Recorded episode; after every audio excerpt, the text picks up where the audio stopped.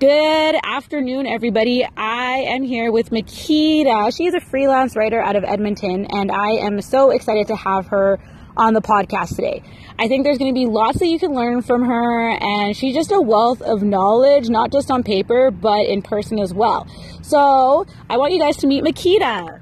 Hey, everybody. So, Makita, are you from Edmonton or are you not from Edmonton? Like, tell me how you ended up in Edmonton as a freelance writer, because I think a lot of people think they can't make it at Edmonton as a freelance writer.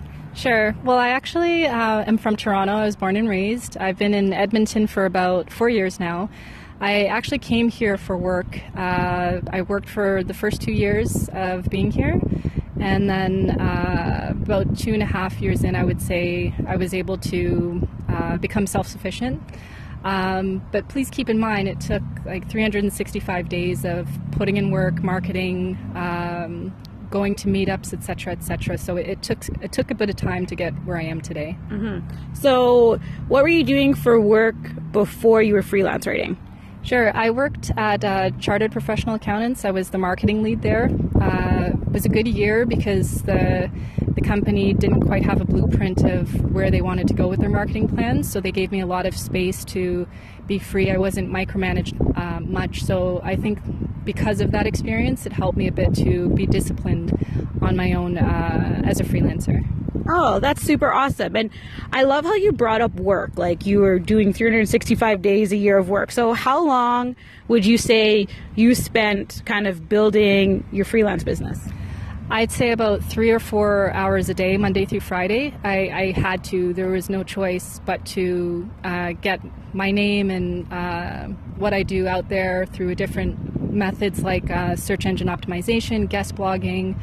Um, and even just going into the Edmonton community and meeting other entrepreneurs that aren't specifically writers, but people that are in search of writers or freelancers in general. Mm. And so, for how many years would you say you were putting in three to four hours a day? Four years, and I still do today. Was there like a vacation day in there to give people hope, or on vacation? Um, I take like one or two weeks of vacation throughout a year, but there were still some times where if I had downtime, I was still still just either finishing assignments or actually still marketing online. Yeah, I think as entrepreneurs, you never really go to sleep on your business. She's like shaking her head. She's like, yeah, you're like in bed thinking about your business. So maybe I, I just realized a lot of people might not even know what a freelancer is. So can you kind of describe what it is you do? Sure. So, uh, a freelancer is, I wouldn't say an independent contractor, but it's somebody who is uh, sole proprietor. So, you're basically self employed. You have to do your own taxes. Um, I call it wearing a lot of hats. So, in addition to marketing and doing your own taxes, you have to do your own invoicing, you have to negotiate, um, you have to correspond with clients, and etc. etc. So, it's basically running a business from home, from Starbucks or wherever you're actually located. You can lease space if that's what you so desire. Um, but it, it's basically being a small independent contractor on your own as a business owner. Okay. And so, what do you do when you're independent contracted by people?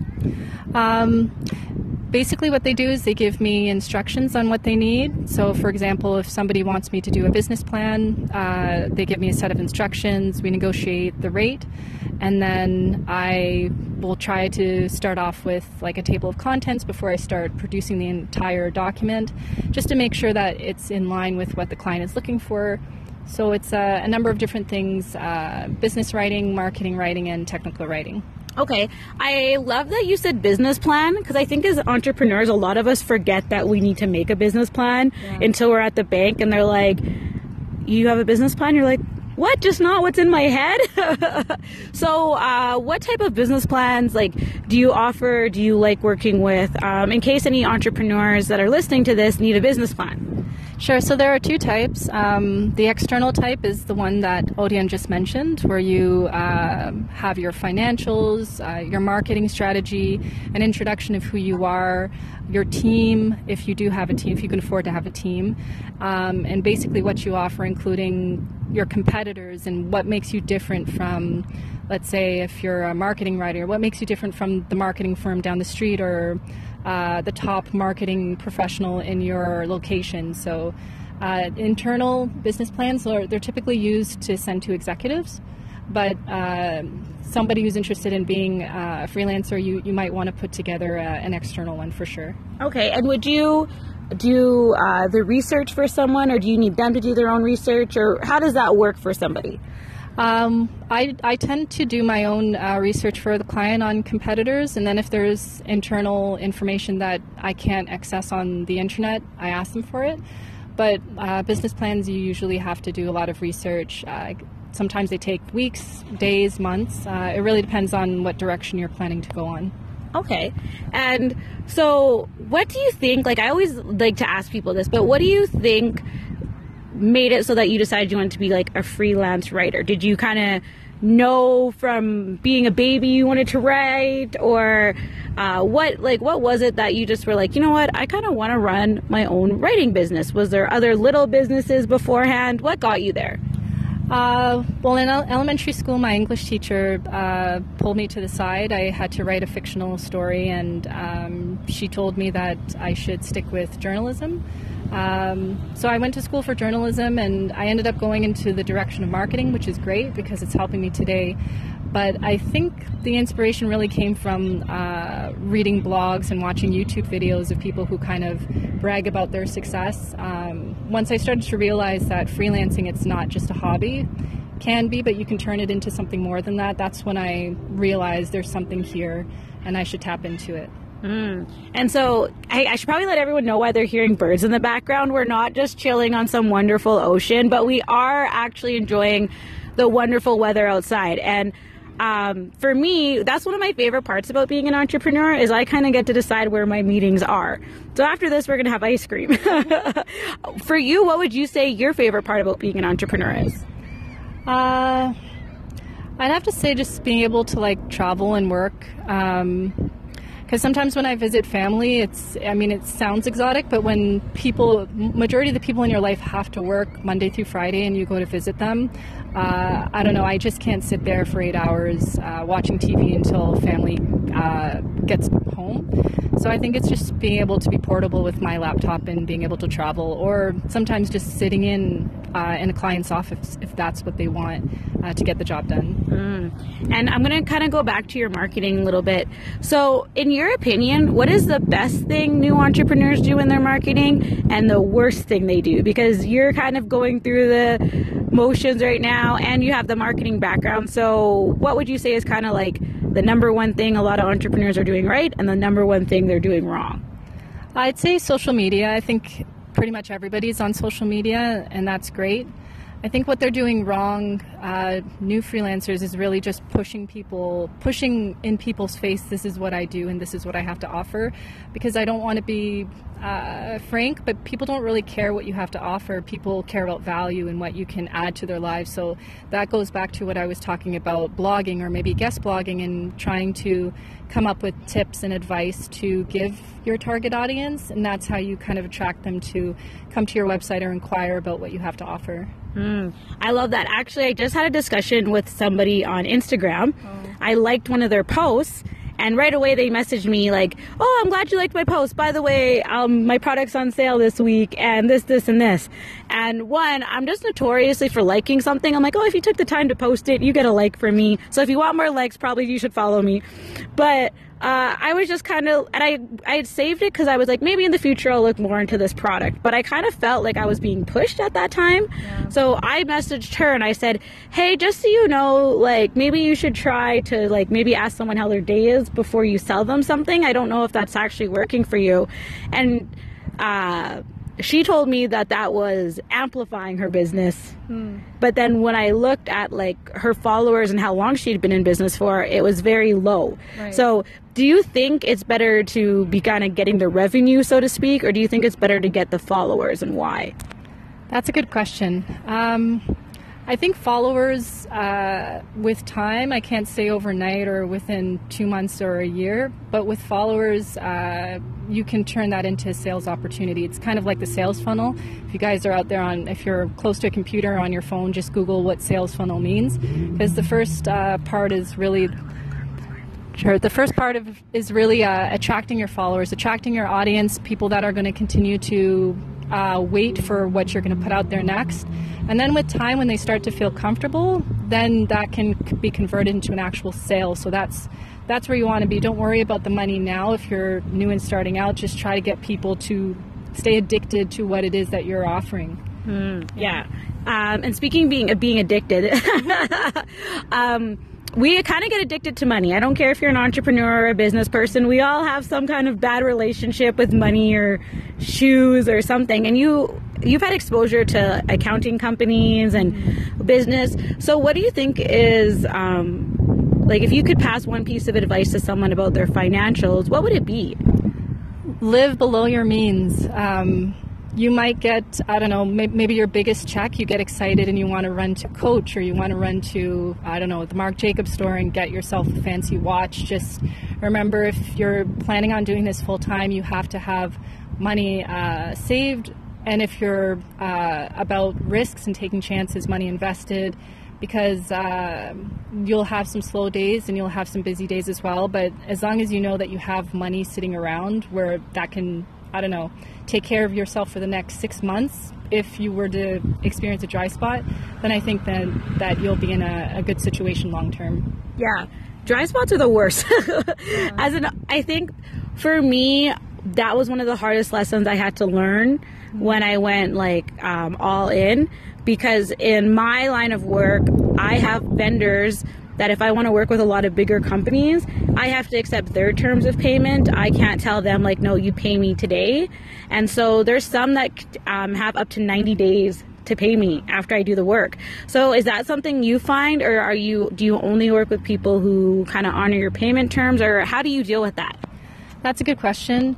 Um, and I agree. I, I, have some clients that pay me uh, on the first of the month. Um, and that it just is what it is. I've tried to negotiate, and you know, you have to respect your client's terms.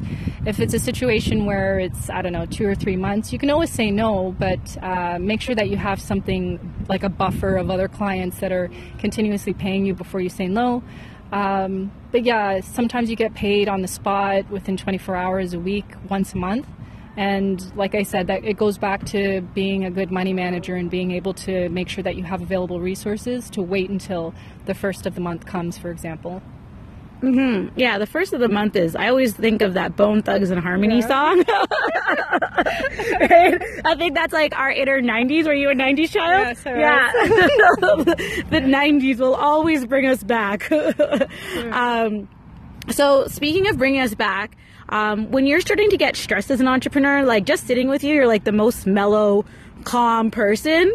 But like, I'm assuming you get the entrepreneur stress. How do you bring yourself back to like Zen or center, or just like to a place where it's not so bad, so to speak? I like to go hiking, um, and if I don't have time to hike, obviously, if I have a lot of things to do during the day, I try to call that go to person, whether it's a family member or a best friend or just a loved one, pick up the phone and tell them about uh, how I'm feeling.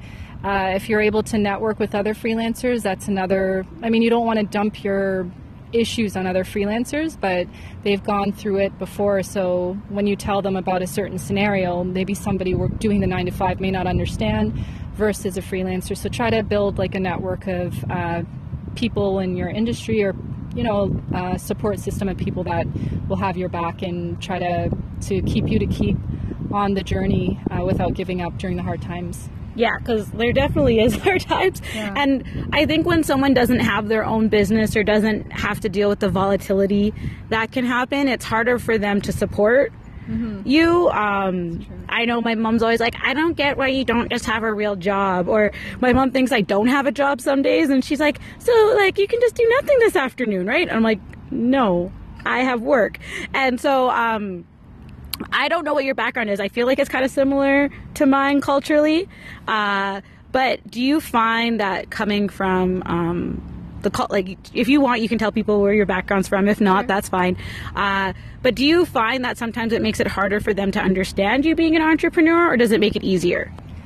Uh, well, my mother, she's from Barbados, and my dad, he was born here, but he has like an East African connection. So, um, I'm going to have to say my parents, even though they're not full time entrepreneurs, I think they always kind of believed in my writing. I think if they didn't think I was a good writer, I don't think they would give me um, the support that I would need. So, um, yeah, but going back to what uh, you're saying, Odian, there are some cultures that just, they're, you know, some of you that are listening, you probably know what I'm talking about, like the whole entrepreneur, freelancer, YouTube thing. It just sounds very, very far fetched. Um, but yeah, the good government job, right? yeah. So don't give up. Um, keep going, and just remember, if there are other people out there that can do it, you can do it too. Mm-hmm. Do you find um, was there ever any like family member or friend that you had to set kind of almost clear boundaries with, or even remove from your life while you're on this entrepreneurial journey? And if so, why do you think removing them or limiting access to them, so to speak, was the best decision for you? That's a good one. Um, I do remember, I think the first year that I started um, full time, I, I, had friends who would literally call me during the day and they would just repeatedly keep calling me because they thought, okay, well, she's working at home, so she should be able to answer her phone. And um, it's a little frustrating, uh, but it's just like a conversation that you have to have. And there were moments where I just really wanted to uh, get upset and just kind of explain to them that um, it's just a conversation. I, I don't think I've had to cut people off. I've had to distance myself from some people because they just don't get it. They don't understand. Um, and even when you're telling them I'm doing well, it's just this belief, well, you're not you're not in a nine to five, so how could you be doing well? And those are the people that I tend to, I, I keep them in my life, but I keep them at a very, very, uh, I keep them at a bay, so to say. Uh, yeah, kind of maybe to like a social media friendship. yeah, something like that. Mm-hmm. So that's like I, I could I feel like I could talk about like the friends and family aspect forever because you never know how you have to almost grow as a person to be able to handle them. Um, so speaking of handling too, like friends and family, sometimes you have to handle and handle is just it sounds so mean, but that's the best word I'm getting. So um, the contractors that you deal with. So have you ever had to kind of fire I put in quotations a client and why did you do that, and how did you feel afterwards? I had to once, uh, well, actually, a couple of times. More recently, I had a, a client that wanted me to do a project for them, and they had pulled the plug on a certain stipulation that was part of the project, and they didn't want to pay me. But at the same time, they because we've been working for like a year and a half, they had additional assignments that they wanted me to do, and I just had to say, listen. Um, this particular stipulation, this is not my fault. This is something that you added in the assignment, and I will not be doing any more work moving forward until I get paid. And I'm still kind of waiting for that payment, but it's a part of the it's a part of the freelance life. So yeah, you guys might have to get used to rare situations like that. Just don't make it a habit. Just um, with time, you'll get used to kind of discerning potential clients, like the ones that take too long to get back to you in the beginning, may take long to get paid uh, to actually pay you. So with experience, you'll kind of be able to figure out who's going to be reliable with payment and who's not. So that mm-hmm. comes with experience, though. And like I know so many I know so many entrepreneurs that are scared to fire a client so to speak or kind of put their foot down like you did were you um, nervous afterwards about what you did did you feel relieved like what were the emotions that you went through so that someone who ever ha- does have to fire a client kind of knows what to expect or possibly expect? I was disappointed because it was a reliable client that paid on time. I I don't know if they made a mistake or not, or maybe somebody new on the team uh, messed up, but um, it was frustrating again because I knew they were reliable from the beginning. But uh, when that happens, you just kind of have to look at it like your time is very, very precious. So if you're wasting your time with a client that um, doesn't give you the right direction or keeps making changes and not realizing that you're dedicating your time and your energy to finishing something, um, you really have to think that that could be time that you're actually dedicating to a, com- a, client or a company that will take you seriously and will respect you. So, uh, cutting ties with uh, potential clients or clients, it can be frustrating, but just remember your time is valuable, and that could be time with a company that will um, be a good match. Mm-hmm. That's always something I wish I knew in the beginning that what my time was valuable and really understood that although there's 24 hours in the day, there's only one me, and I still have to do my laundry and all those other things. So, what would be the one thing you wish you had known right at the beginning that you do now? I would say, hmm, if I said, I would say if I set a rate, don't uh, don't go below it um, because it goes back to your time. Uh, I know in the beginning I used to take on a lot of jobs at really low pay. And then after about six or eight months, I started to be able to have a little bit more uh, negotiation uh, pull, so to say. Um, but I wish I had stuck with certain rates uh, in the beginning because when I think back, though those clients that didn't want to pay me what I was worth, it didn't. It wasn't long term. And I, again, I could have been using that time to be finding other clients that would pay me what I would de- deserve. So just think about that, guys. Mm-hmm. And so, speaking of finding clients, you did say earlier that you used meetup groups a lot. Um, were there particular styles of meetup groups that helped you, or what would you say about that? And what other ways did you kind of like network and find clients? Um, I think word of mouth. I I always tell everybody. I tell the world. I tell social media, all my friends, family, anybody who meets me who asks me, "What is it that you do?" I, I always let them know, and if they ask for a business card, I give it. Um, I, I, like going to local meetups as well, sometimes even small ones, because, uh, and not one specifically for freelancers, but one specifically for people in the room who are entrepreneurs, because there's always at least one or two people in the room that might need your services. And even if you go to, uh, even if I go to an event and I don't necessarily uh, build a transaction, you might meet that person again, and then it can turn into something more than just, hey, you know what I mean? So, uh, focus your time on online, but take it offline. Because if you're a web designer, for example, and there are not many out there who are full time, you just own the space in Edmonton or the Yukon or wherever you are. So don't be afraid to get out there and show your face because people actually want to um, connect with people in person. It's actually easier to uh, build a rapport than it is online, in my opinion. Yeah, I think because I think they say now online it takes like 12 times you touching someone, but in person it's five, and not literally touching anybody. right? That's true. Um, and so that's something that I think is like when you brought up the networking, that's something that I think we all forget sometimes is that a transaction might not happen right away.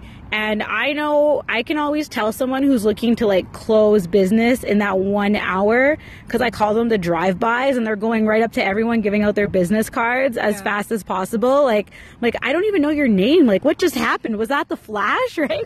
it's true. Yeah. So, um, do you think with going into networking events, it's important to have that mindset of um, you're going out there to get your face out there, or what mindset do you personally go in with?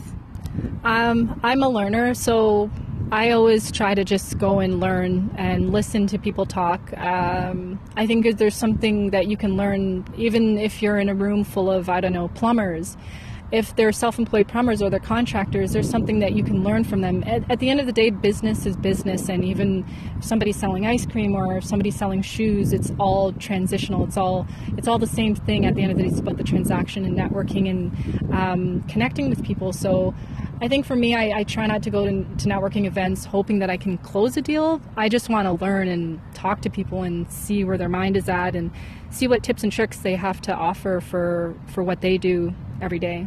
Yeah, that's um so important. I think because I like I'm like you. I love learning, and people. I everyone calls me the UFI, the useless fact informer.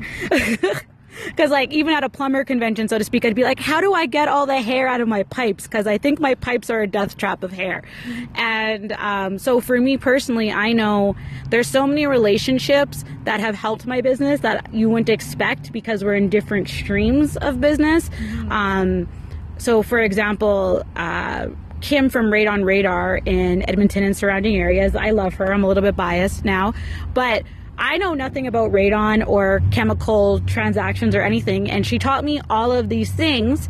And I love helping people write their own books now, and so she wanted to write her own book. Aww. So I helped her with that, and she's um, referred me three new clients since then, and they're more like the personal book writing experience, which I like a little bit more than the technical. Let's learn about science. so um, I think it's so important to understand that relationships will shock you and it's to never judge someone based off their job title or their clothing or their appearance or any of those kinds of things, no matter how easy it is. So, um, based off like online or in-person networking events is there somebody that was like really memorable for you or that helped your business that you least expected to help your business? Um, i would say i don't want to say the person's name but they are a real estate guru in toronto. And uh, i think i saw him go from like seminar to seminar and now he's doing really really well. Um, and he he has just like a really good attitude about life and um, he's doing a lot of YouTube uh, videos right now, and uh, every time I see him, he just always has the same smile. Um, he's always very passionate about who he's talking to, even if he's talking to somebody that maybe shouldn't be at his seminar. He always gives everybody his time, and I think that's an attitude that um, you, as a potential or upcoming or seasoned freelancer, have to keep in mind is. Uh, just always respect people and always give people your time, even if it's just five seconds. Give prospect, give your neighbor. You never know what can happen. There's there's so much that you can learn out there uh, in life. Mm-hmm. I think it's really important. Um, BNIs are notorious for givers gain mentality, mm-hmm. but I think it's something that we all need to have in life in giving someone that necessarily five seconds because mm-hmm. we never know how it's going to make them feel. But I know because I will, I will never tell someone to do something that I don't know is hard, so to speak. And there's days where you're just having really bad days. Like your boyfriend or girlfriend sucks, your dog pooped all over the house. like she's like she's like I've been there. I've been there. Your cat, uh, you know, your mother's nagging you even though you don't live in the same city, right? Like uh so for me that always like drives me I most of the time I know how to deal with it, but every once in a while it all seems to happen on the same day, and I'm supposed to be going to a networking event. So I for me I have a certain song list that I listen to because it just kind of makes me feel happy. And so if you ever drive by me and I'm like throwing my arms in the air, it's because I'm listening to my '90s feel better playlist. But how do you put yourself in a better mind frame when it feels like everyone's crapping on your front lawn?